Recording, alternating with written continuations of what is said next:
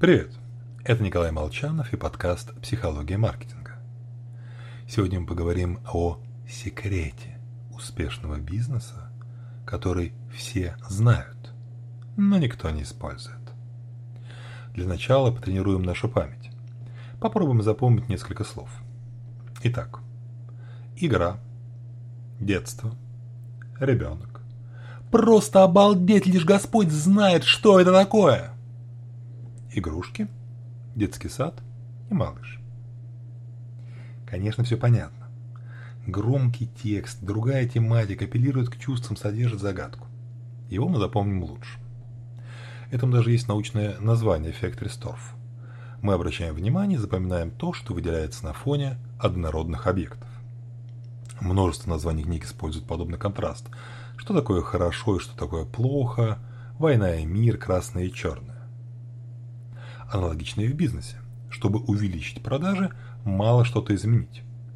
Надо, чтобы это что-то привлекло внимание покупателя. А клиент заметит только новое и необычное. Информацию, которая идет в разрез его ожидания. И это тоже понятно. Только тогда почему все инвест-меморандумы похожи друг на друга? Почему на встречах с коллективом завода акционеры говорят одно и то же? Почему, купив место в СМИ, руководитель посвящает статью банальным рассуждениям о росте прибыли цифровой трансформации? Потому что знать, что выделяться необходимо, и иметь смелость выделяться – это две большие разницы. Бизнес хочет минимизировать риск, найти какой-нибудь верняк, а самое безопасное место – здравый смысл. Поэтому компании тянет к нему как к магнитам.